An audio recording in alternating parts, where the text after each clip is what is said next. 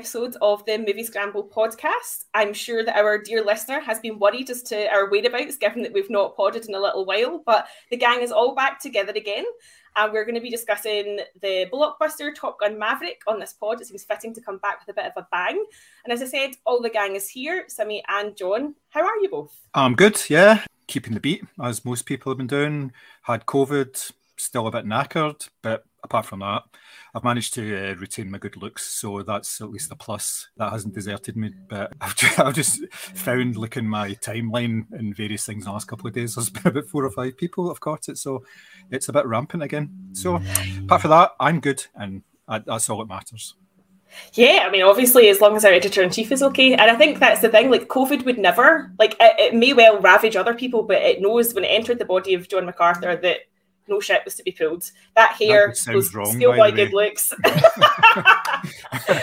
we'll cut that bit out. Anyways, Simi, you've also had COVID, but you are also recovered. Yeah, um, I think I'm actually mostly f- fully recovered or near enough, but yeah, pretty much like John, it kind of left me tired and fatigued for weeks afterwards. I've stopped coughing in the morning, which is good, but yeah, it's that.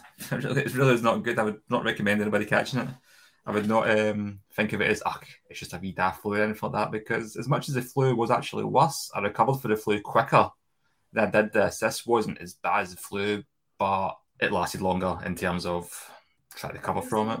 Yeah, I do feel like I, I almost feel like not not that I've missed out because I've not caught it, but I do feel quite odd that still after all this time because I am still seeing people just now catching it again. That I've, I mean, I was on several planes, however, obviously masked up. So you like COVID caught it.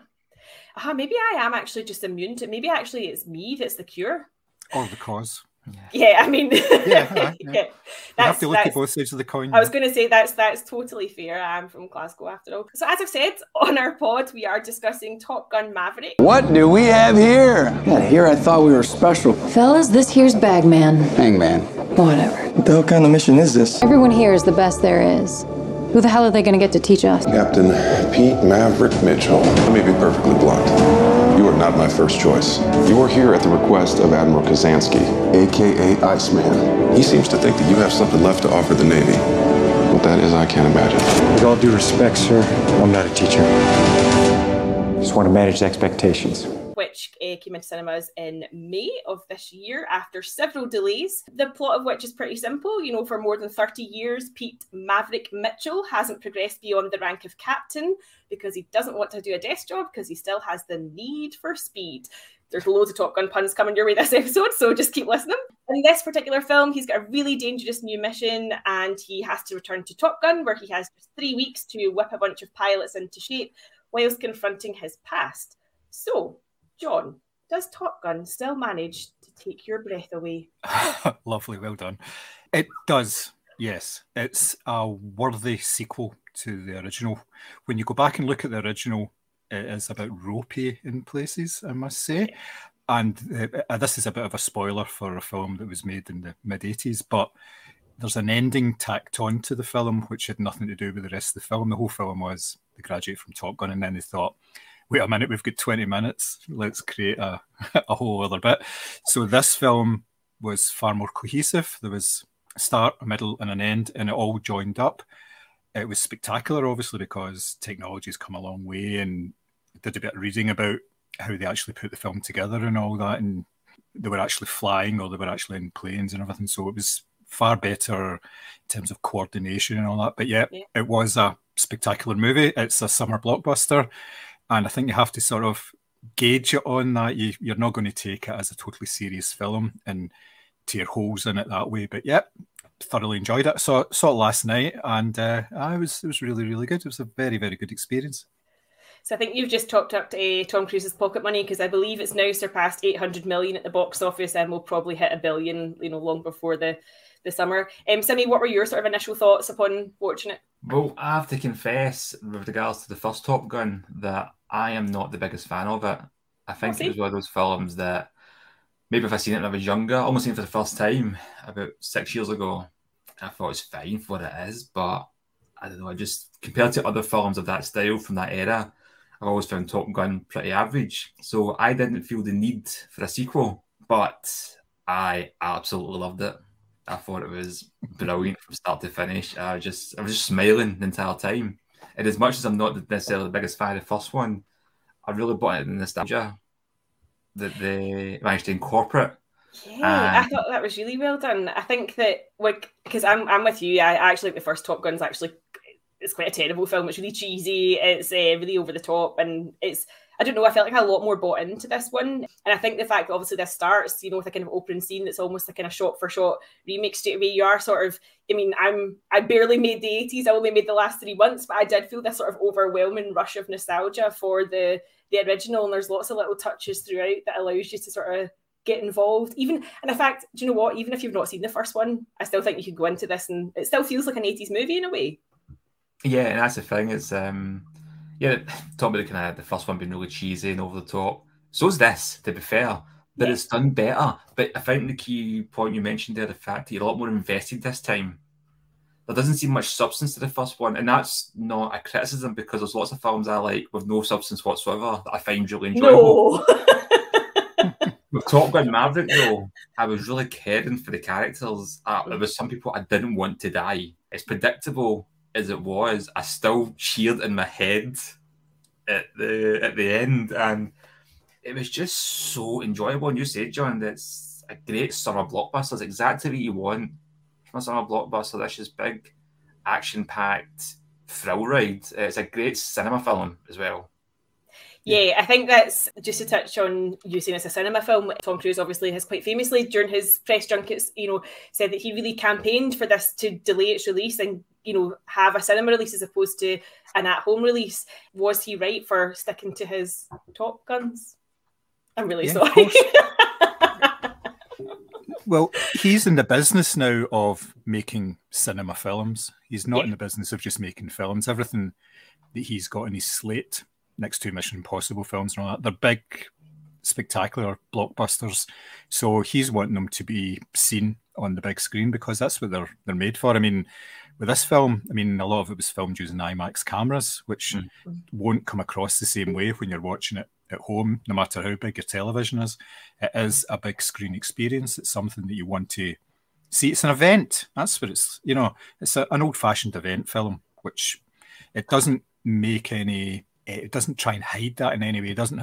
It's got no allusions to being serious art. It's a big fun film that everybody can watch, and you can you could quite literally go away and have a coffee for twenty minutes and come back and not really have missed any of the plot. yeah, no, I get what you're. I get what you're saying. Yeah. But the same token as like jump out for like a wee tea for a wee pee break or a tea break at your peril because there's so much happening action wise that you're kind of glued to your seat for a good a good whack of it. And it's funny we kind of mentioned and saying like this is like a cinema film, and Tom Cruise is in the the business really now of making these big blockbusters. If you were to say this is a cinema film, even like ten years ago, people would always felt like Jean-Luc Godard and all these like, really high class, highbrow art yeah. cinema pieces. But no, because I could I could watch that in the house and it wouldn't be much different cinema films to me are these big blockbusters that are just great sound, great picture quality, massive screen. You just really immerse yourself in it. Absolutely, I agree. I think actually it's funny what you're saying about you're kind of stuck to your. You felt like you couldn't leave your seat. I definitely. It was almost like I was creating my own 4DX experience. I felt like I mm-hmm. was like pushing back in my seat when they were, you know, taking off or whatever. You were kind of gripping on things. It was quite it, yeah, I mean, it's a sort of visual spectacular, isn't it? That's definitely what it's going for, and I think it's meriting from lots of repeat viewing. People that I know are on like you know viewing number three, four, five, and certainly my uh, husband is desperate to get back and see it again, being a big Tom Cruise fan. I think one of the films that one of the things that this film gets right actually is the sort of continued characterization of Maverick in particular, because he is the character we're most familiar with out of you know everyone in the, the cast here. I think that he just about gets away with still playing the sort of cocky rebel, uh, given that he is pushing 60. But I thought that the sort of wider cast in general worked really well. You know, all of the pilots have all got their own kind of stories. But if we focus on Maverick to start with, obviously with him being the, the star of the show, did you feel like his character had evolved? Do you feel like he, you know, how much how much is this a Tom Cruise film as much as it's about the, the, group of pilots, I guess? His character has changed in that he realizes what age he is. He's not trying in the same way to be the same guy he was 30 years ago. You can tell that in the sort of initial scenes when he's dealing with the hierarchy, when he's speaking to them, when he's getting dressed down by the Ed Harris character, for mm. instance. He doesn't come across as being the total young, cocky pilot that he was. He's, he has a certain amount of respect for the job and for the position and all that. And he doesn't argue the toss with them. He kind of just accepts because, like, it, not really giving in. It's not really giving anything away by the the fact that like he's almost out the door in the first 10 mm-hmm. minutes anyway, just because of his behaviour, which is very straight out of uh, the 1980s film as well. But he he almost rea- reacts like he, he, knows his time's quite close because he's been doing this for so long. You know, there's only so many times you can batter your head against authority and get away with it. And I think he's kind of past that. But yeah, and he's he's evolved in that way, but he, he hasn't evolved in the way that he's un, he's, he's a bit unsure about himself as well because he's been brought in to train all these pilots, and he says, "I'm I'm not a teacher, you know, don't know anything mm. about it, you know," and so that's like a, a challenge for him that he, he, probably didn't want in the first place. But yeah, I think he has changed. It's it's a bit of a mixture. Yeah, you still get to see him without his shirt on, and he still looks pretty fucking good for a guy who's nearly 60, let's face it. But yeah, you get that, but you only get a wee bit of that. And then the others are left to go. Yeah, it's like not half, as, it's half, definitely not as gratuitous, yeah. Yeah, halfway through that whole sequence, touch football sequence, mm. he goes and sits down and puts his shirt on, you know, while the rest of them are all bathing in the, the lowering sunlight and all this, and yeah. you know, water's glistening off their abs. Apart from the females who are who are dressed appropriately, I must say. Yes, uh, there was actually representations. One of the things I will uh, sort of come on to, but I really appreciate it. Like whoever it was in the script decided, you know what, we need Glenn Powell with his shirt off, running up and down a beach playing some touch football. so if that was uh, you're looking like Chris McQuarrie, I'm very very appreciative of that. Um, I think the big thing as well for for Maverick is also the sort of countering of, of his relationship with with Iceman and how that's that's changed over the years, and you know without where we're going to go into spoiler territory actually, but um, the presence of Val Kilmer in this film and sort of reiterating that character, I thought was so well handled, so emotional. It did get me very, very teary to see it.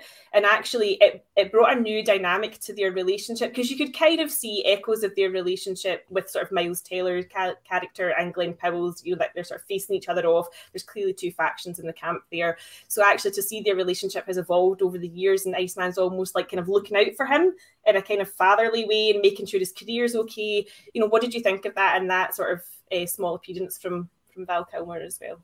Ah, I absolutely loved it. Again, to spoil territory here. Apologies, people have not seen it, but yeah, Val Kilmer does make an on-screen appearance that I didn't know. I don't know if that was widely reported or not, but I didn't know if he was going to be in the film or not. I know he was mentioned at the beginning, and that spectre of him, for lack of a better term, is kind of hanging over the film. And mm-hmm. when you do see him make an appearance, it is really emotional. And let's be honest, that's because of how Val Kilmer is in real life. It's very close to the bone.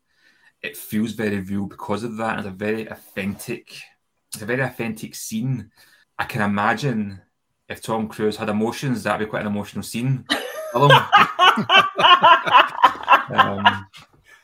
what a statement! Please, please don't sue me. But no, I, thought, I thought obviously there's limitations to what you can do with Val Kilmer based on yeah. his, uh, his, his health issues in real life, and that scene was so well done. And yeah it gave you it, it showed how much their relationship evolved between the films and the time we haven't seen. Mm-hmm. And it evolved the way you'd imagine it to have done. You imagine the idea of them becoming really good friends. But also yeah. Val Kilmer goes becomes a family man. Maverick's still just that loner kicking about, and he gets that chance of redemption here because he's got the father figure almost and the Admiral uh, Iceman who's always kind of looking after him. Mm-hmm. And now he's having to play the kind of pseudo father for Rooster Mm-hmm. Um, he still feels that responsibility for Goosey's death in the first film, and obviously Rooster doesn't just blame him for that, but more the fact he's been holding his career back because he's trying to be doing what's right for him, and then find out later on why he's been doing that, and it's there's a lot of drama involved, yeah. and it's it's really well written, and really well done, and going back to the earlier point about the evolution of Maverick, I find the film bridges it really well because at the beginning of the film, you see him testing that plane and he gets to Mach 10 and he looks at the dial and he thinks, I could do more here. And you think, that's just Maverick, just pushing yeah. yourself. But then the rest of the film, we see him kind of mature more into the father-like figure, not just for Rooster, but the rest of the recruits when he's trying to basically just keep them sa- as safe as possible. He's very protective of them. And as you mentioned, this could have easily been the Tom Cruise show. I mean, the film's called Maverick, but it's not. It is more of an ensemble piece. And uh, I didn't even really think about that in regards to the touch football scene, but the fact that he takes a step back and just sits and watches it, it was a really nice wee touch. It was almost symbolic. Hmm. Yeah, because you know Tom Cruise wasn't knackered. Like that, that's the thing. Like you know, he wasn't giving up because he was like, you know, that you know, I'm bailing myself out. So yeah, no, I think that the the ensemble piece, I think, really worked worked well for me. I think the addition of the the new characters, you've obviously got, you know, Hangman, who's like, you know, the cocky blonde all American boy. You've got Rooster, who's dealing with his familial uh, issues and his past.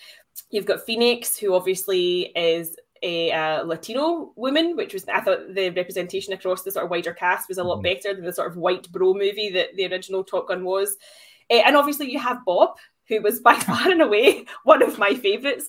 I didn't realise actually that Lewis Pullman is Bill Pullman's son. I don't know why I didn't join those dots because they actually look really alike. But I hmm. thought there was a lot like just really nice, like fleshed out characters, even though they probably didn't have loads of time on screen. You understood immediately what the dynamic was like, who liked who, who was working well together. And I thought the group sort of worked really well. But I think in terms of casting, certainly, I mean, obviously there's nobody there who's not part of the body beautiful, but I thought in terms of certainly optics of casting, it was a lot more representative than the the first Top Gun movie, which is very white bros, I guess. Yeah, and it Yeah. managed to do it very natural and very organically. And I, I, I reason I say that because it doesn't seem very uh, backlash regarding it. Because Mhm. you always get that, oh, they're just casting people for sake of it. It's ridiculous because what's wrong with representation on screen? And they've managed to do it in a way that nobody's even batting an eyelid, which is surprising because you know how little it can be. Yeah, no, I agree. I, I, I in a way, that's when because I, I went to see it, having only seen maybe like one or two trailers, and when I saw how, you know, I'm not saying it's like super diverse, but it was definitely more diverse than the first film. I was like, I am surprised nobody has accused this film of some sort of shoehorning or Mm. whatever. Like, but it was, it was really well, really natural, and obviously reflective of the actual armed services, you know, as they are. So maybe that's why there's no issue. I like the scene where they were all kind of introduced in the bar and they were Mhm. like playing pool, and you you just got them casually introduced each other, and all the dynamics were all worked out. And then like Bob was sitting there in, in stealth mode. I thought that, that was really funny. That was Really brilliant. that. That was Yeah. really well done. But that scene in itself is a, a testament as well to how well written and directed this film actually is because you've got all these new characters, you don't know who they are. Yep. You go, you, got to see the film because it's Top Gun Maverick. You know, he's Tom Cruise is in it. We don't know his character. We don't know who else is going to be in it. We don't know how much overlap was going to be. But you introduce all these new characters, and they managed to do it in one scene without it being forced. Yeah, and I've seen that causes you to be ultimately invested in these. As you said to me earlier on, you don't want anyone to die. You know, the more they go into how complicated this mission is, you are like, oh fuck, no one's coming back. You know, John Hamm's character Cyclone has said, you know, you know, nobody, there's going to be at least one person not coming back from this, or two people not coming back from this. But the more you get to know them, sort of even just from that first scene, you are kind of like, no, I don't want any of you to die. I like all of you like a lot. And I think that John, I think John Hamm did the best he could with his character as well. Like I think it was a bit of a thankless task because it's Mhm. almost like he's the sort of Debbie Downer on, you know, Tom Cruise's, you know, really cool, fun instructor or whatever. But I actually think he made the character a little bit sassy, a little bit snappy, and it made it more than I imagine it was probably quite two dimensional on, on first read. No, I agree, and that's the thing. That he was a very, and on paper, a very stereotypical character. That Mm. hard ass, by the book admiral who's not going to take any rubbish for the cocky maverick and things like that. Who thinks he's above the air force and stuff. But he managed to make him also more likable than you thought it would be when he first came out of the screen because it gave him more depth than he really needed. Yeah. And that's the thing with this film. I thought, in general, there was so much depth and substance. You're watching it going, is this a Top Gun sequel? Or have they just made this brand new film and called it Top Gun for branding purposes? It's just, I've never seen a film where the sequel has been so far superior to Yeah. the original. I've seen films, obviously, where the sequel's been great. You watch Aliens, for example, Godfather Part 2. I'm sure we'll discuss these later. But Yeah. with this, you're going, this isn't just a better film than the first one. This isn't just more enjoyable. It's a much better film in every single aspect, from the acting to the characters to the character. Everything about it's just better. Yeah. To the I point the- think it doesn't. This doesn't even merit a sequel, let alone good. yeah, it could have been its own standalone thing. I definitely think that the caliber of the, the, the script in particular uh, is, is is one thing that we can talk about. Um, I thought there was a couple of cheesy moments. Like I won't lie, the Tom Cruise, Jennifer Connelly sort of rolling into bed 80s montage was a little bit sickening, and I don't think it needed it. But I actually thought the, the quality of the script overall was was much better. And as I say, even these kind of sub like sort of secondary tier characters were much more developed. But obviously, I mean, we can't talk about it without talking about how much better the aerial sequences were than the the first film. The first film obviously relied quite heavily on special effects. This is mind blowing. Like. Mm there is genuinely, seemingly nothing that Tom Cruise, Cruise won't risk his life for, and it is absolutely stunning. The combat sequences they are really, really well executed. Yeah, the main difference between this one and the original Top Gun is the sequences are all kind of cohesive here. You know mm-hmm. what's going on at all times. There's a, a through story. You know where all the like the aircraft, the action is happening and how it's all evolving. Whereas the first one just seemed to be they kind of brought it together in the edit and just kind of shoved everything that they could fit. Apparently, they didn't have an, an awful lot of footage in the first one, and they just kind of just jumbled it all together and made it look as good as it possibly could, and obviously worked. But this one is so much better. It's so well choreographed, the whole thing, and I mean, it's very exciting. I mean, the first big aerial scene that you get is when he's training them for the first time, the first day of training. Love and those. that was just that was just fantastic because you just you were right in there with them, and obviously there was stakes involved in that 200 push-ups, that kind of thing. But mm. it really, really worked. I, I was very, very impressed by that. And from there, that's just like it's like you're on a roller coaster and you're just going, whoa, how, how, are they going to top this? And obviously, they just keep it going and keep it going. There are wee dips, as you say, when there's like the love interest and all that, or the unnecessary love interest. But yeah. you know, they, they, you have to have that. So when you get to these points again, you're thinking, yeah, spot on. Yeah, really, really good. Yeah, definitely. And as you say, John, it's you when you watch the action sequence, you keep thinking, how are they going to top this? And I remember at one point, I actually thought the film was going to end, and I would have been quite happy if it did. Mm-hmm. Then there was another half an hour of action scenes left, and I was like just blown away by the the mission at the end. I mean, this is this is amazingly done, so yeah. well done. Yeah, I'd agree. I think the the first when he's training them and he's like, "You're dead, you're dead, you're out." That was I loved that, like how funny it was as well as how exciting it was. And you're right, I thought it was so different. yeah, uh-huh, it was so good. And then it was just like, oh, not again. And then you could you were basically just watching through a rotation. It was so good, but you're right. I thought the film was going to end as well, and all of a sudden they were back up in the air, and I was like, "Holy shit! There's still mm. more to come here." Did you read the story of like obviously Tom Cruise knows how to fly a plane? he made all the pilots in the film go through training. Did you hear the story about Miles Teller, where he came out in this weird rash and he couldn't work out what was causing it? So he went to the doctors and got bloods done. And he came on set the next day and said to Tom Cruise, uh, like, oh, I've had my blood done. And Tom was like, oh, what did they find? And he said, oh, well, it turns out I've got like jet fuel in my blood. And he said, yeah, I was born with it, kid. How cool is that? That's amazing. Uh, Is that not the coolest story you've ever heard? Speaking of Miles Teller, that was incredible casting. Oh, he's phenomenal. He's phenomenal. Yeah. Mm-hmm. I mean, I, I, and, yeah, and the caterpillar on his top lip, I thought that was Do you know they look so, ah, they look so alike. I actually thought I said to Chris because obviously I'd kind of I hadn't seen Top Gun in a number of years, but when they showed you the quick flashback, I was like, oh my god, he's his double. Like that was perfect casting. It yeah, was, but if you look at them, they don't really look alike. But in my no in, in general in real mm-hmm. life i mean like in just in general you wouldn't think they were you wouldn't, you wouldn't compare to them but his mannerisms and stuff he managed to get the the right parts down without just emulating him mm-hmm. which is very difficult to do it's very i imagine it's a lot easier for an actor to emulate somebody than emulate parts of them to come across like a relative uh-huh that must be a lot more difficult to do and i thought he got it spot on yeah. Mm. Even, you know, even the lovely little tribute over there singing Great Balls of mm-hmm. Fire mm.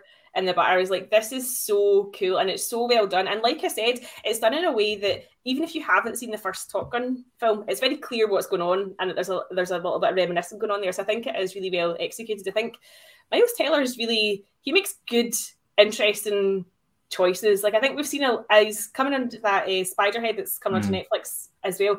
He makes really cool career choices. I think he's quite an interesting actor to watch. I think he had a Fantastic Four. He had to. Ah, yeah. yeah. Sorry, I just I deleted that from my memory. Sorry. yeah, I He's think quite a checkered career, though, to be honest, because he was supposed to do La La Land. So he He was was. in, he was in line to do that, and he, he That's decided not to do it because he'd done uh, Whiplash. Whiplash Whiplash. before that, and he was in line to do it, and then he says, "No, I'm not doing it." And I don't know if he'd fallen out with the director or what, but Oh right, Yeah. okay. And then obviously it was Fantastic Four, so yeah, He's phenomenal in Whiplash as well. Yeah. It's a great Mhm. film. Um, it's fun to talk about Fantastic Four briefly. Uh, a few of the actors from that managed to kind of bounce back. Obviously, uh, Michael B. Jordan uh, Mhm. didn't do him much harm. Katie Mara, I can't remember the last time I seen her. And uh, Toby Kebbell never really recovered from it, unfortunately. The curse of the Fantastic Four. I think That's that's a what kind it of is. interesting video I'll send you on if you're interested. The kind of making of the production of it, and it just says a total oh. nightmare. I wonder what it's like because, like, obviously, I mean, the thing with this is like you. I, I feel like there's some films as an actor when you're on set, you must know you're on to a good and like it must be really high production value. So, you know, what do you do when you're in the middle of a film and you're just like, this, this is shit. like you must get a sense of this is not going to go well, you know, when you're filming it. But I think to circle back on Miles Teller really quickly, obviously Tom Cruise, massive box office draw, charisma by the bucket load. I think Teller really holds his own actually Oh yeah, when they're when they're acting together and their scenes together are actually you know really nicely done i think they're the dramatic scenes they have together are, are really really good What interesting as is regarding that you talk about the evolution of Maverick. Mhm. What about the maturity of Tom Cruise and the fact that he's playing he's his height in this film? do you mean they Yeah. didn't because for what do you call it for kelly mcgillis they want dug holes for her to stand in is that correct so they've cast him within not only an age appropriate love interest but a height appropriate one as well Yeah, I mean, there's scenes in this film where you see, like, uh, Miles Teller, for example, just towering over him. mm-hmm. And but I didn't even bat an eyelid watching it. But actually, after I read, I didn't even think watching it. I think that's a, another testament to how much you're invested in it. You're not Mhm. picking up your things like that. But after it, we're saying, no, no, it's actually a lot of fans were noticing the fact that Tom Cruise is a lot shorter in this film than he usually is in films. I thought yeah. it's interesting. Well, I, it's when they were talking to each other before they were going out on one of the training flights, Mhm. and they were standing there talking, and nobody else could hear them because of the jet noise. And Mhm. you got that shot of them, and there was a height difference. And I was thinking, Miles Teller must be about five foot six or five foot seven. You know? I know because actually they had John Hamm sitting down a lot, and I think he's a, he must be about six foot, so they had him sitting mm. down talking to him quite a lot. And now that you've said that, I'm like thinking throughout the film because that Glenn Powell must be quite tall as well. Jennifer Connelly must be on a par with him. Yeah. I didn't really so I I couldn't.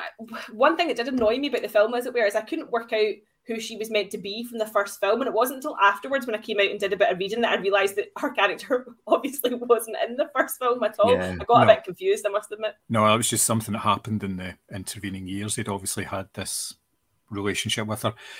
You said about the the sort of the sex scene between them. It was very Mhm. tame, obviously, and he was shirtless and she wasn't. Actually, Yeah, in, no. the, in that scene. And then I think that scene was necessary because when he left afterwards, he saw her daughter hmm and she just says like don't break his don't break her heart again and that kind of like led into sort of more mature maverick it's not it's something he probably wouldn't have done he'd just walked away before if he was Mhm. younger but now he's a bit older and everything he's Yeah. you know a wee bit more responsibility a wee bit more thinks a wee more a bit more about things so Yeah. in that way yes it was necessary in the way that it was done ah yeah it was a bit daft It was a bit like almost like, you know how like they always pick up on this like cheesy 80s film. It's just like people start kissing and then the, pa- the camera pans out the window or pans to a roaring fire. It was so, like unexpected. Now, the film is quite cheesy and quite hyperbolic, but I just, that really stood out to me as being so like overtly cringy. I don't know why. It's probably because,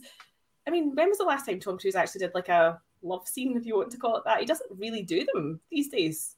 No. Maybe that's no i'm trying to think no Maybe It's that's probably why I one found that about overlooked. cheesy. Yeah. Anyways, Mm. I mean, it, it, it was Aye. the one thing that kind of stuck out as uh, sort of uh, a bit cringy. What I did love in particular, and I've been playing it all morning, is the score. I thought the score was really well done. I love that you know they've got elements of Zimmer in there. Lorne Balfe, who obviously does the Mission Impossible films, was the musical supervisor, and of course you have that Lady Gaga banger as well that's played a couple of times.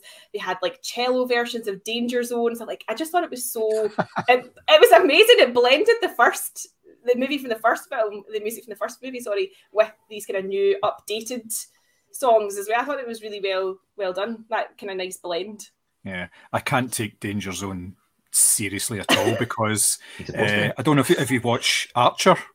The oh yeah, uh-huh. animated, and that's yes. in that all the time. You know when he's yeah. trying to get people to go into the danger zone, all yes. and just yes. because of that, it's just you know every time it comes on, that's all I think of. I just think of. I don't think of Top Gun. I think of Archer. So. yeah, no, exactly. Tell you something, Kenny Loggins was a clever guy. Eh? A wee song for Top Gun, a wee song for Footloose, and I bet you that guy's never had to work again in his life. yep. life. Just that back, put his feet up, and retired in the eighties That's absolutely brilliant. But no, I did I did really appreciate the music as well. And I actually really like the Lady Gaga song. I think it kind of sounds like a song from an 80s movie. I think again to go back to the kind of nostalgia element of this, I think it executes it all really well and it in a way, although it's a really obvious update of a film that was actually not that great. It feels like an 80s movie to me when it, mm-hmm. when you watch it. I just think yeah. it's, it's yeah, really well done. Oh yeah, I mean it's there's not a lot of sensitivities regarding that in terms of uh, America, uh, Team America versus the world type idea. Yeah but at the same time, so. Uh, yeah, no, I know, I know. They, don't mention the enemy by name in terms of a country, which I think actually I know it was poster of North Korea, but I'm glad it didn't. I'm, I'm glad the film is just got nameless enemy because it's just good guys versus bad guys. It's, it's old school.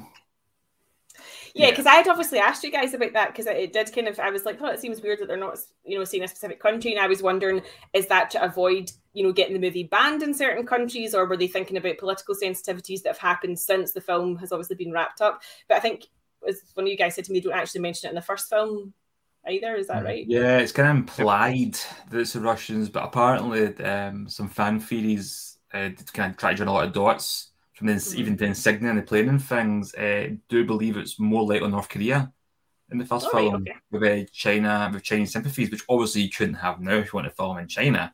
Yeah. But yeah, I like the fact that, especially the fact in the first one, their name was, and this one, their name was, even when you see the pilots now, they've got masks, they're not real people. Mm-hmm. Yeah, uh, they almost look like bugs. Fine. They're just kind of faceless, sort of. Yeah, uh-huh. that's perfectly fine because I, that's a pure throwback to these kind of 80s action films where bad guys are just cannon fodder. Yeah. yeah. It doesn't Just, detract from the film in any way that no. the enemy isn't named. You know? Yeah. I don't want to see the enemy talking about uh, how their country was bombed by Americans in the 80s and they've got a family and they're just trying to do their stuff. I don't want to care about them. I'm interested in anyway. Yeah. Yeah. You're, you're just here to care about Bob and make sure that he makes it all the way exactly. to the end. I've never sympathized with a character more in my entire life. He just looked so awkward, so out of place, and so just not part of the cool kids. it's like, I'm Bob. So obviously, this is a super massive sequel. Do you see any sort of Rooster sequels happening, or do you think this is it for Top Gun? It'd be difficult. Yeah, I think it's that. Yeah, I, I can't see it somehow. That they they could engineer some sort of story and take it with Rooster being the, the lead character, but mm-hmm. will it have the same pull? I don't think about it. But I suppose they would need to bring Maverick into it at some point as an advisor or whatever, you know. But I, I don't think it would work as well. And you've got to remember, Mr. Cruz is getting on in years, and this would be, I wouldn't see that if even if they started it now, it would be mm-hmm. four, five years down the line because he's got a couple of Mission Impossible films to get out of the way first. So that's true. However, he doesn't have a single grey hair and appears to still have a six pack. So I, I doubt that age would deter him much. But I think that yeah, I mean, I think the story's pretty much wrapped up. I'm just musing because I saw something on Twitter the other day of somebody demanding that Rooster get his own sort of spin off yeah. or whatever. But I think it's just it, you know people are getting swept up in how popular this yeah. film obviously is just now.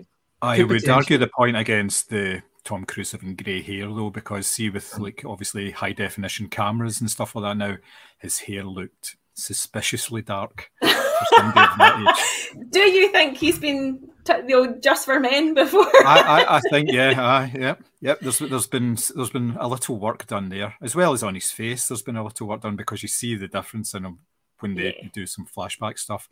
It, it, it does. He's starting to look a wee bit uncanny, uncanny valley like. You know, he's like not like sort of superhuman type. You know, it's not quite a, a normal person look anymore. He's, he's not quite there, but you know, he is getting. Yeah, he's not. He's not quite the Bride of uh, Wildenstein, but I do have a theory because now he's kind of sporting that sort of Robert Redford choppy kind of longish.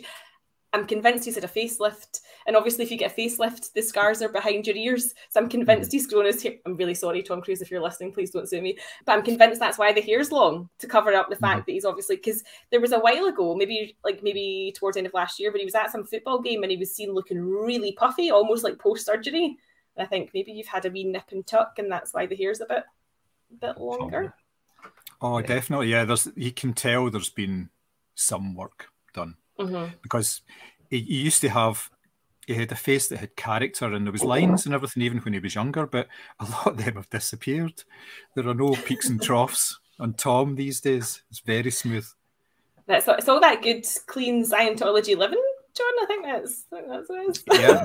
Uh, Yeah, feel these for the lawyers, for the Scientology lawyers that are listening, that was Mary who said that. Yes, but if I give my Mary's, maiden name, Mary's views no longer reflect the views of the rest of the, the movie scandal. no, long, no longer reflect. Oh, I meant to say, I thought of you guys last night. I went into Tesco uh, to pick up some shopping and they had a Father's Day display. And I went to take a picture and send it to you because all it was was like Berlin and like war books and stuff like that. And I was like, Am I a Father's Day? Just imagine actually, like uh, if you're watching the film, you're like, "Oh, the fact that this is this nameless enemy," and then you read something. It's actually supposed to be Germany, and you're like, "This, "I'm done." Ripping up our tickets like never again. Do you guys have anything else you'd like to add about uh, our, our obviously enjoyment of uh, Top Gun Maverick? Just a wee thing that actually talk about kind of potential spin-offs and that. I don't see them making another film, even like a, a Rooster film, regardless how much fun when this film makes. Mhm. I wouldn't be surprised if they had some sort of animated series on Netflix. Oh, but I hmm. mean, Paramount Plus is due to launch in the UK, and obviously, I'm pretty sure Top Gun is owned by Paramount Studios, so maybe Or something like that. Yeah, I wouldn't be. I wouldn't yeah. be surprised if they said something like that because budget-wise, you could just do what you want with the planes. And yeah, I don't know. I don't know. I just, I just get a mind there when we're talking about it. Yeah. Yeah, I definitely series. think that animated would be the way to go since Cruise seems particularly passionate about having live action features in the cinema. Like during, it- as I say, during his press tour, he mentioned it a million times. He said he goes to the cinema at, like in person at least once a week. He watches a film every single day. He's very passionate about you know cinematic releases, and as, and as I said before, it's quite clear in the the stunts etc. that they they pull off on this. But I just wondered, as I say, people are very caught up in this sort of Top Gun Maverick madness at the moment, and obviously Miles Teller and Glenn Powell's character in particular seem to have. Don't know why eh, caught people's attention, and I thought the idea of a spin-off might be or a sequel might be quite interesting. It makes sense in the idea of this film's made uh, close to a billion dollars. It probably will make a billion dollars, as you mentioned Oh, yeah. earlier. That there's no way they're going to let it lie. But at the same time, I just don't really know where. I don't. I, I, don't me wrong. The first one did merit it. I just don't see where this goes. It's, it's a very nice, complete story. Mhm. Oh no, Yeah. I, I agree. I'm I just haven't stop them. I, sup- I haven't stopped them. I suppose I just. I, don't- I still can't see it for some reason. I just can't. I can't see it. I think you maybe can't see it without Tom Cruise. I think that's the That's, that's what it is. Yeah. Aye. yeah. There's a lot of already, just while I was scouting the internet, there's already a lot of very erotic fan fiction going out about Top Gun Maverick. So if you ever find yourself at a loose end, that's that's fun to look up. um, That slash fiction. Yeah, it's uh, yeah, yeah, it's interesting. But yes, as far as I'm concerned, it's a it's a recommend for me. I thoroughly enjoyed this. I'll probably go back and see it cinema. Uh, again, it's just it was just really good fun, and that, as you say, that kind of big sort of bombastic blockbuster sort of. It's not trying to be Oscar worthy. It's not trying to be anything out, sort of above its ideas, whatever. It's just pure popcorn fodder in the best way possible. Do you guys recommend it? Take it? Yes. One hundred percent. Yeah, totally. And I was very pleased that they didn't do the no, you can be my wingman. but again, I thought that yeah. that would have been like like smelly cheese at that point if we'd done that. But yeah, I definitely recommend it. It'd be even worse if they done. it. You can be my wing person.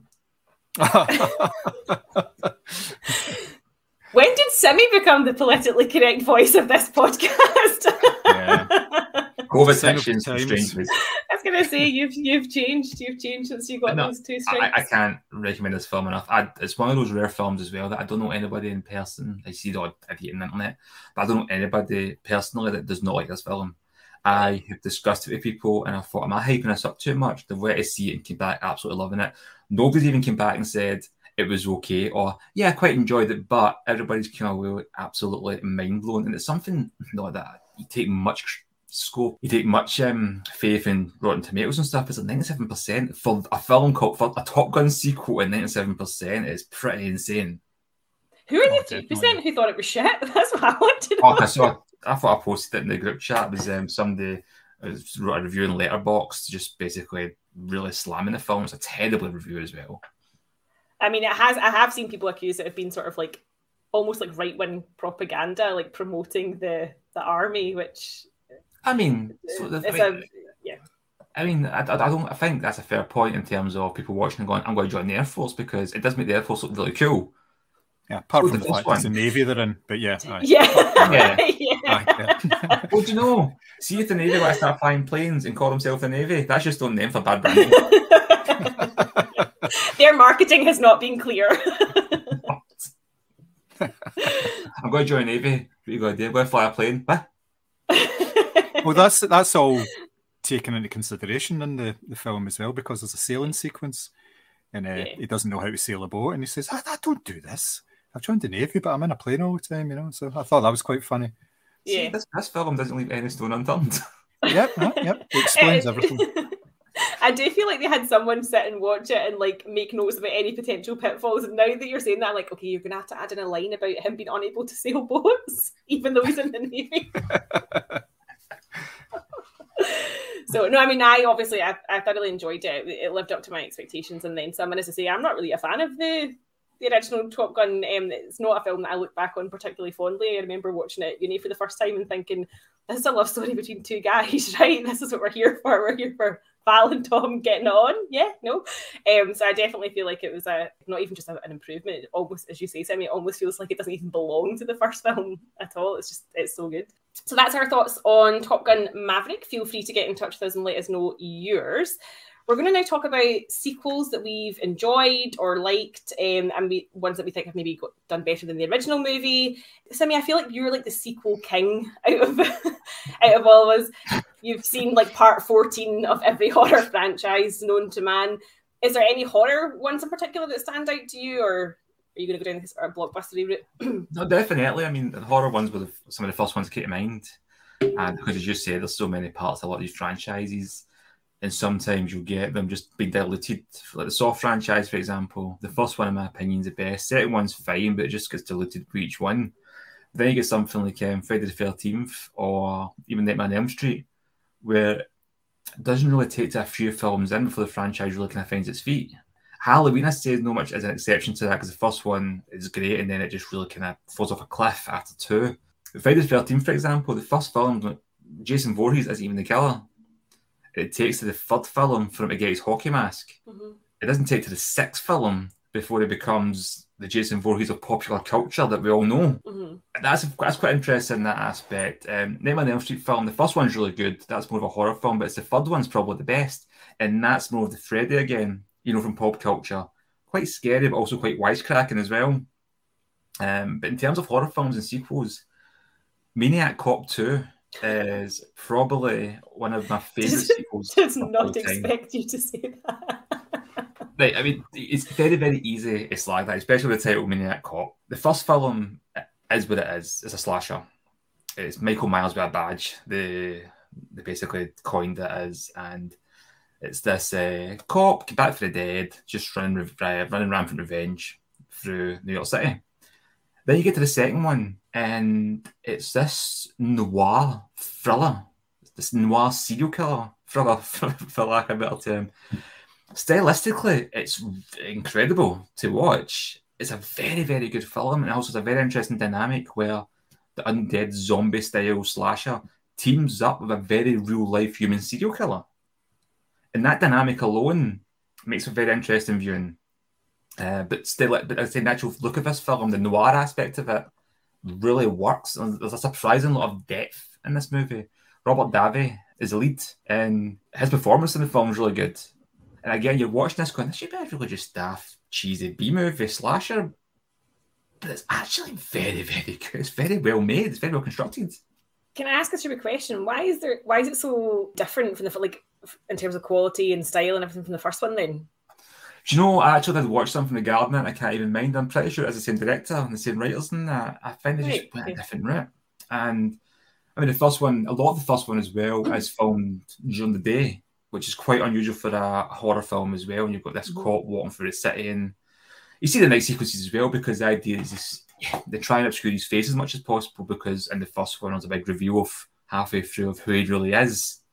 Uh, by the time the second one comes, they just hide his face quite a lot because the special effects aren't very good for his face. And the first one they are, and the second one not so much.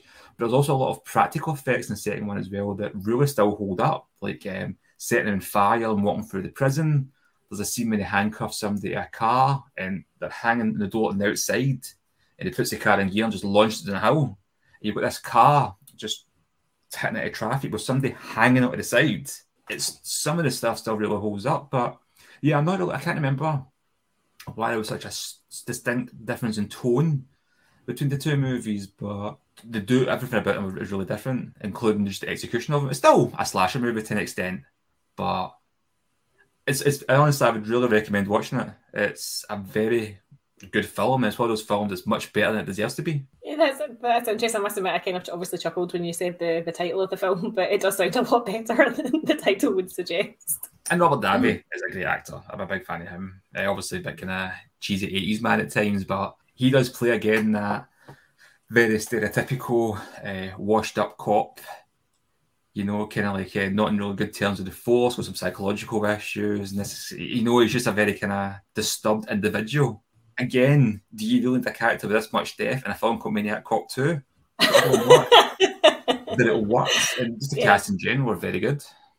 So again, another kind of silly question: like, do the people who really like Maniac Cop One, do they still like Maniac? Like, because I feel like expectations have obviously changed wildly between the first two films in terms of the, the content that you're getting. Maniac Cop 2 is considered uh, the best out of the series Mhm. by many people, fans, critics, whatever. Uh, although they're very different in terms of style, a lot of people still think the second one is the better film. The third one, on the other hand, uh, is not worth watching. It's awful. I have no idea what the hell they were doing. Actually, I do know because it's uh, directed by Alan Smithee, so I should tell you everything regarding the production of the movie. But at the heart of the film as well, it's just basically the revenge films. So as much as a slasher, it really kind of leans into this in the second one. I don't want to too much spoiler in case you do watch it, but there's a very interesting moral centre as to why he's doing what he does. Although the execution of what he's doing is not necessarily a good thing. He's a very angry individual, and there's a reason for that, and it comes to a very satisfying conclusion and a very crazy stunt scene at the end of the second one. Okay. And how many films are there in the franchise altogether? D and there's been talks of a remake for a long, long time. And apparently, and I'll get his name wrong, but you'll, you'll um, correct me. Nicolas Winding Refn. Yeah. Oh yeah. Uh-huh. Yeah, um, he's been attached to it for about the better part of a decade now. Wow. and trying Okay. to bring a new version to the screen. Last time I read about it, they're going to abandon the film idea and make it a TV series. And how they're going to do it, I don't know. I've heard some mixed reviews on how faithful it will be in Mhm. terms of how much they're going to update it for current climate of how cops have been seen and stuff. But that's a hell of a name to be attached to it. Yeah, I've actually just downloaded that We Own This City, the Jon Bernthal one that's written Mm. by the team behind The Wire. And actually, the reason I wanted to watch it is because obviously they're saying it's quite controversial with its portrayal of, of American cops. I think anything that goes out with the title Maniac Cop right now might be seen as quite sensitive almost or controversial.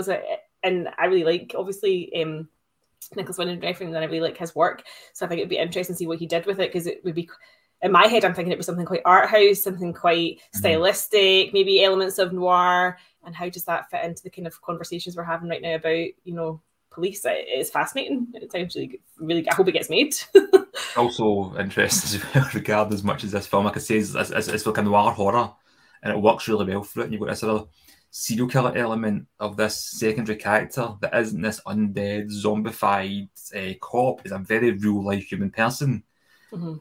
Who speaks quite a lot. So scenes when the two of them are having conversations, but the main cop character doesn't speak. So it's just very one sided. And this guy is basically quite insane and believes he's befriended them and has conversations himself, almost answering Uh-huh. as if he's hearing them because he's convinced he understands what's going through his head. It's a very, again, a very complex character for this sort of film and a very well acted part as well. Yeah, You're I must gonna admit. watch this and this film's fucking No, terrible. but but the thing is though, when you said the title, I was like, I won't lie, I was like, that sounds shit. it sounds a lot more complex and interesting and nuanced than the title of the, the film would suggest. So I mean, the, the first one is the first one is really enjoyable for what it is. It really is, but, but it is what it is. I mean, if I watch this and it's like 80s cheese fodder and you've sold it as this, like, you know, stunning dis- journey of self discovery and all this sort of thing. Yeah. yeah. Welcome to my world over the last few years when I've been getting, oh, you should watch watch Wishmaster. This is, oh, yeah, there's four of them, you know. But even, At least, there's, at least there's only four. Usually it's like, oh, it's 16 parts. Don't worry, the last one's shit. We see, did even- 10 Hellraisers, so. Uh, That's I should true. just even set like stills from the film, or even the, just the posters. You could even tell by the posters of went from the eighties to the nineties. Even though it's nineteen ninety, it's still very early on. You can still see that kind of style of right films have changed a little here. People are looking for a more gritty Mhm. movie. Yeah. Okay. Well, I shall keep an eye out. It, it feels like one of those films that's probably on like the Sony channel or something every so Both are often. on YouTube. it. Oh, right. Okay. Solves that issue. John, did you have any sequels that you thought particularly stood out to you as being sort of better than the original, or or worse? Actually, is the case maybe? No, well, I didn't go for worst. I went for ones that were slightly better. The the obvious one for me was Star Trek: The Wrath of Khan, which was miles better. The original film was a bit slow. It, inv- it involved finding a satellite. that was the whole story. Two and a half hours. Uh, we found it, you know. But the second one, obviously, reintroduced the character of Khan, a, a, a rather well tanned Ricardo Montalban, considering he was abandoned in a, a planet that had virtually no sun and it was like sandstorms all the time. You're thinking, how does he get to be so brown? You know. anyway, it's a far, but it's a more cohesive story. It's it's just it's it's everything that was really good about Star Trek, and it kind of brought back uh, a lot of the characters and everything, and it it made it such that people would actually remember Star Trek fondly as compared with the first sort of snooze fest that was Star Trek: The Motion Picture, because that was just trying to do it's trying to do a Star Wars, but doing it in a more thoughtful way, and it just it was it was long and a bit dull to be perfectly Mhm. honest. So that was one, and I thought also it was a couple. Thought of Fast Five, obviously, when The Rock joined the franchise, because up until that point, yeah, I mean, you know, you know my love for the Fast and Furious franchise anyway, but uh, Fast and Furious, the fourth one, yeah, pretty good movie, brought everything back together. You know, the, the whole gang was back together. But Fast Five, Rio with the safe, and all this, it was a it was a next level, which they kind of haven't really hit again, as far as I'm concerned. They've got bigger and bolder, but it's never been that sort of jump where it is. Mhm. And um, Paddington Two.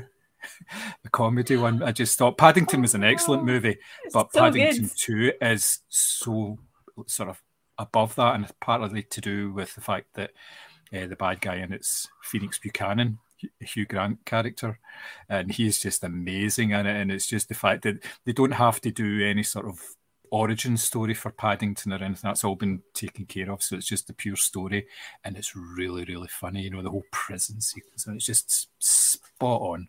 Absolutely brilliant. I haven't. I haven't seen it. I watched Paddington at Christmas, and I thought Paddington Two was on Netflix, but I think it's just come onto it, so I'm desperate to watch it because Oh, I yeah. loved Paddington so much. Yeah, Yeah, oh, it's, it's really worth it. Yeah.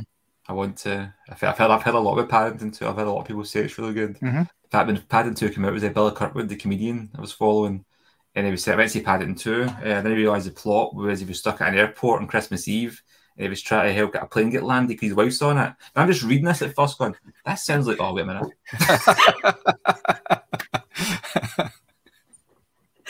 I think it, it sort of fell in nicely to that. I don't know what the because we had the McConaissance with Math, uh, Matthew McConaughey. I don't know what the Hugh Grant assance would be, but I feel like it kind of fell into that time where Hugh Grant was really just like just having a good time with the characters he was playing. Mhm. You know, he was in the Gentleman and things like that. I kind of feel like it's sort of fallen into that particular era in his uh, career.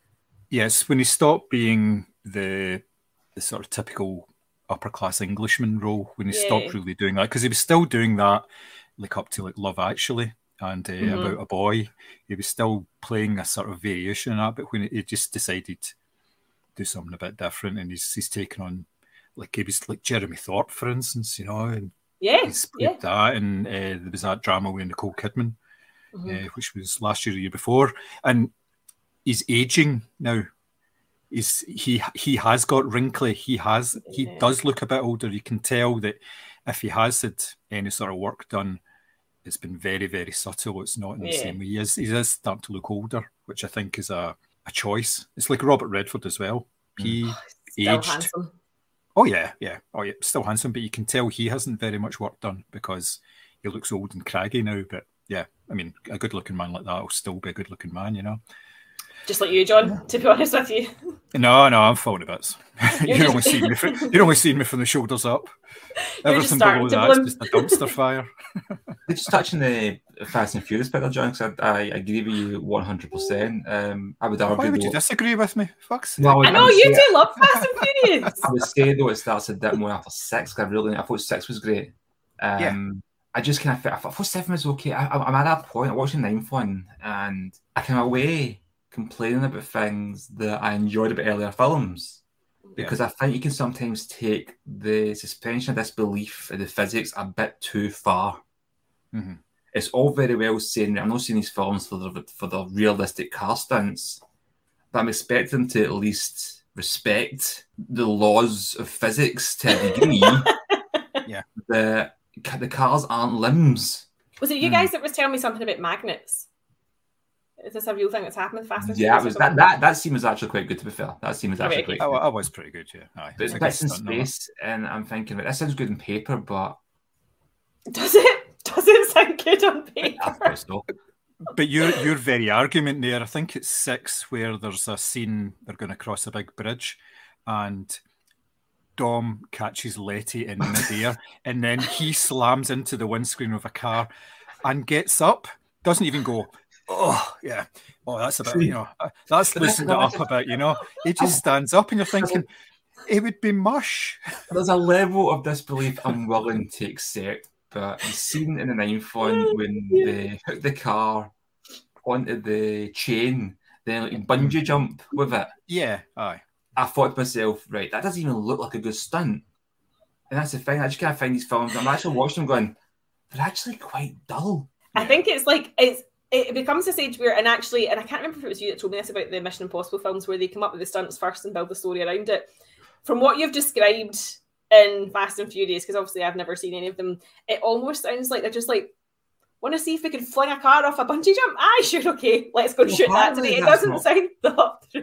Apparently, that's not far from the truth. It's something to do with Oh, Vin. Diesel's, Vin Diesel's creative control, where he'll come up with an idea for a scene and then have to try and write it into the film. So he'll be sitting one and go, I had the car, I've had to go to space with the cars, and then they'll need to try and think how to do this. So there's a reason to make him approach really stupid in the film as well, because they're shoehorning stuff in. Yeah, and you can tell he's just going onto fan sites and looking for ideas because it, see Vin Diesel's midnight runs on Reddit going, aye, that sounds quite good. the next one will involve time travel because that's what everybody's been talking about. oh, Or there has to be time travel in the next Fast and Furious. film. Or a multiverse. A multiverse should go to some other universe where, like, um, I don't know, um, John Krasinski's playing Vin Diesel's kid, but it's Dom Toretto. Yeah. Yeah, or uh, The Rock and Vin Diesel get along. But, I mean, that's the thing. These, that's, that's the thing. It's like you can imagine like the creative writers' room, and they're sitting going, "Let's put the cars in space." And like Vin Diesel going with, "Put Jason Voorhees in space. Put Pinhead in space. Put the Leprechaun in space. I want cars in space."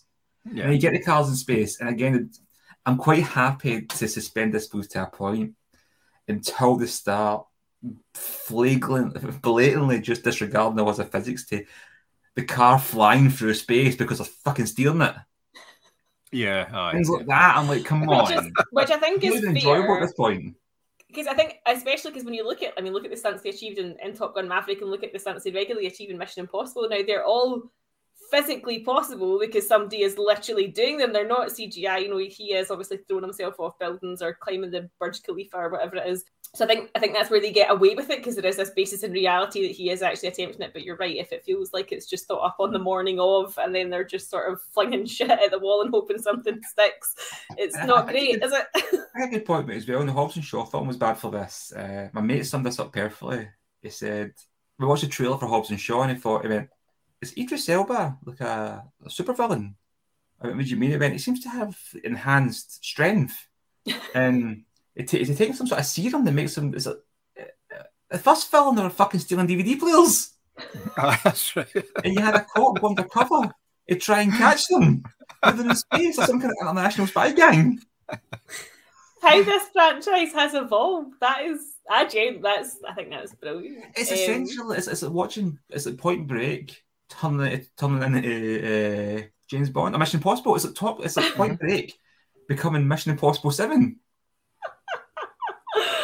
Uh, I mean, when I was when I was looking at sequels, Mission Impossible Fallout came up as one of my favourites. It absolutely is. Anytime we can get Henry Cavill shaking out his fists, I'm all for it. Some of the ones that I thought of as well were the Planet of the Apes sequel, the new Planet of the Apes sequels.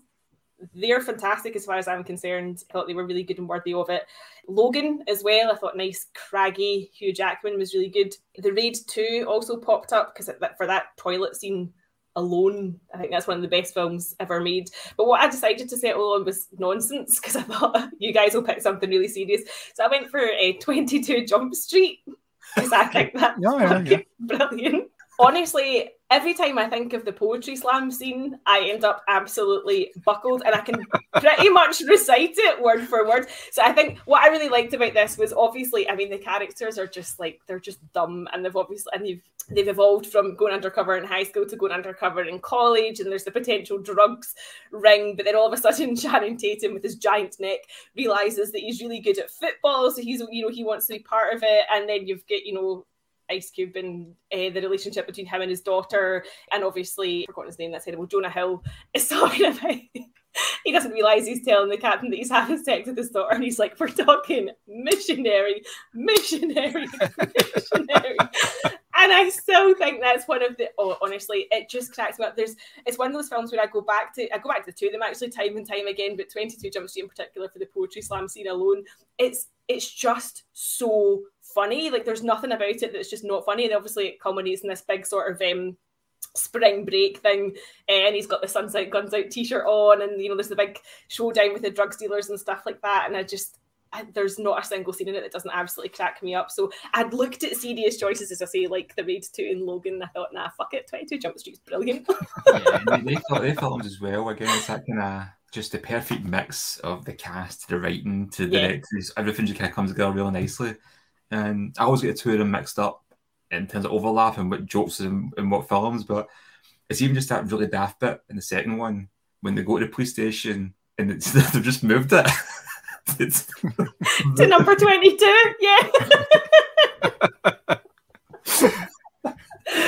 I that's absolute genius. It's so funny. And what I wish was now at the end credits, they show like 23 Jump Mm-hmm. Magic School 24. I'm like, make these films. they would be Yeah. so good.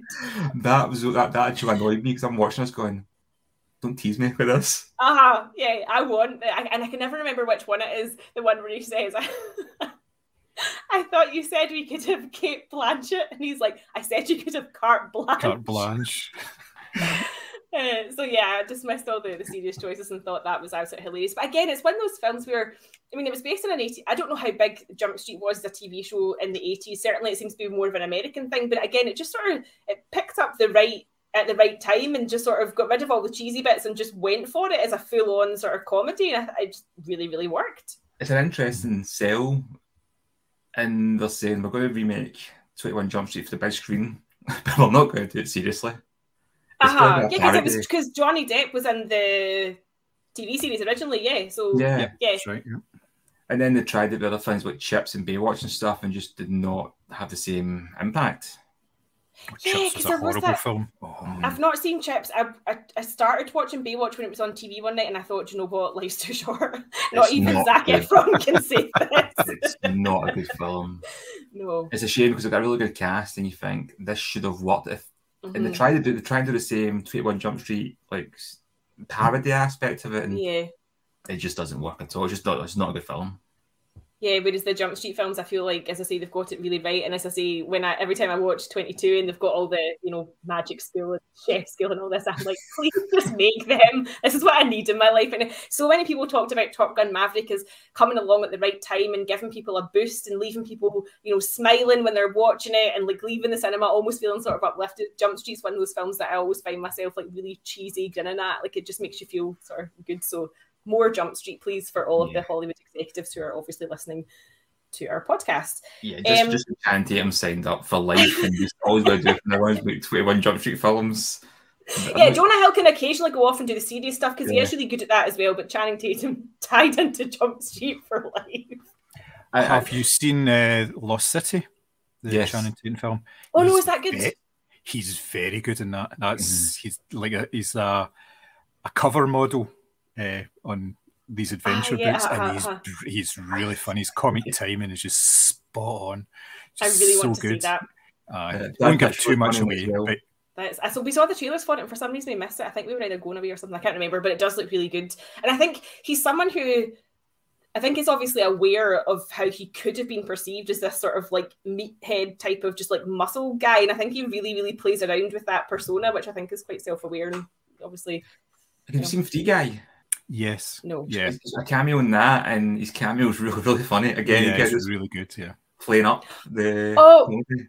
Well, I really liked the reappearance that he made in Hail Caesar because again, that was a sort of nudge, nudge, wink, wink to the camera because obviously there's been rumors about him for a wee while and they've got him dressed up as a sailor. So Aye. I think that was quite quite funny. I'll Oh, yeah the, the the whole song and dance number and that's brilliant. Yeah, It's so good. Yeah, because obviously he's a he's a dancer. He's a yeah. You know. So aye, aye, it's very good. That But, yeah. Apparently, like I, I wasn't didn't realize we'd taken a break from cinema for a couple of years, but uh, really? because of the pandemic, a lot of people didn't really notice. it. Oh, that's a shame. That's a shame. Imagine that. Like, uh, imagine like coming back to an interview. He's like, "Oh yeah, well, I've, I've actually taken a break for the past two years." And interview's been like, "Huh? Have Mhm. you?" I, I, I've had an interview. I'd be like, to make more Jump Street films. Ah, yeah. Are we working on scripts or what are we doing? Is it is it chef school? Is it FBI school? What's happening? Was it not talk at Um, one point? Yeah, Twenty One Jump Street, uh, Men in Black crossover. Yep, that was supposed to be the next Oh, uh, but the Men, new in Black was- film, and then they went with the Men in Black International instead, which was not a good sequel. It was not a good sequel. Yeah, It didn't look it. It wasn't. Actually, going to bring us full circle a little bit here regarding sequels. Grease Two is also a great sequel. In Never seen it. your I've heard it's opinion, bad, sure. I really hate it. I absolutely hate it. I mean, John, how can you go wrong with it? In the first one, you've got this kind of love story about the Australian student and John Travolta. He's a cool kid. She's kind of the preppy kid, and they get together at the end. Why not have reverse that in the second one and have Michelle Pfeiffer as the cool kid, and then you've got the foreign student make them English this time because we can't do another Australian, but have them have him related to Sandy for the mm-hmm. first one. But obviously, she can't have American relatives, so. It has to be foreign, but it's a different country, and turn them into a motorcycle vigilante to try and win her love.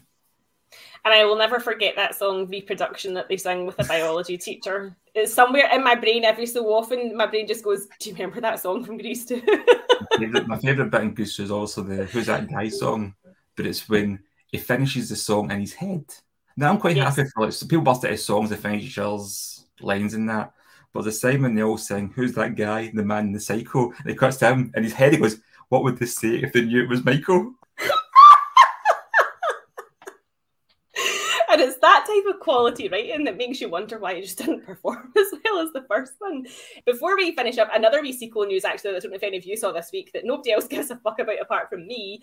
Tom Hardy posted on Instagram that he's finished the script for Venom 3. I didn't see that. He he has the name he just said has Venom, that he drew a little Venom on the, the script, an outline of one. And so that seems to be definitely going ahead as well. So sorry to just disappoint cinema lovers, but it's happening. I liked Venom. I liked the first two Venoms. I thought the second one was more fun, although it was very short. It was a lot more fun than the first one. Just, it was just over the top. I like And them. I'm, I'm here for more Venom. Yep, I like them. So, on that happy note, thank you so much for listening to our podcast. We promise we're going to get back at this more regularly. If you want to get in touch with John, you can do so through the email podcast at moviescramble.co.uk. His inbox is looking a bit lonely, but that's because we've not been podding recently. And you can obviously catch us on Instagram, Facebook, YouTube, and Twitter at Movie Scramble. But until next time, it's bye from all of us.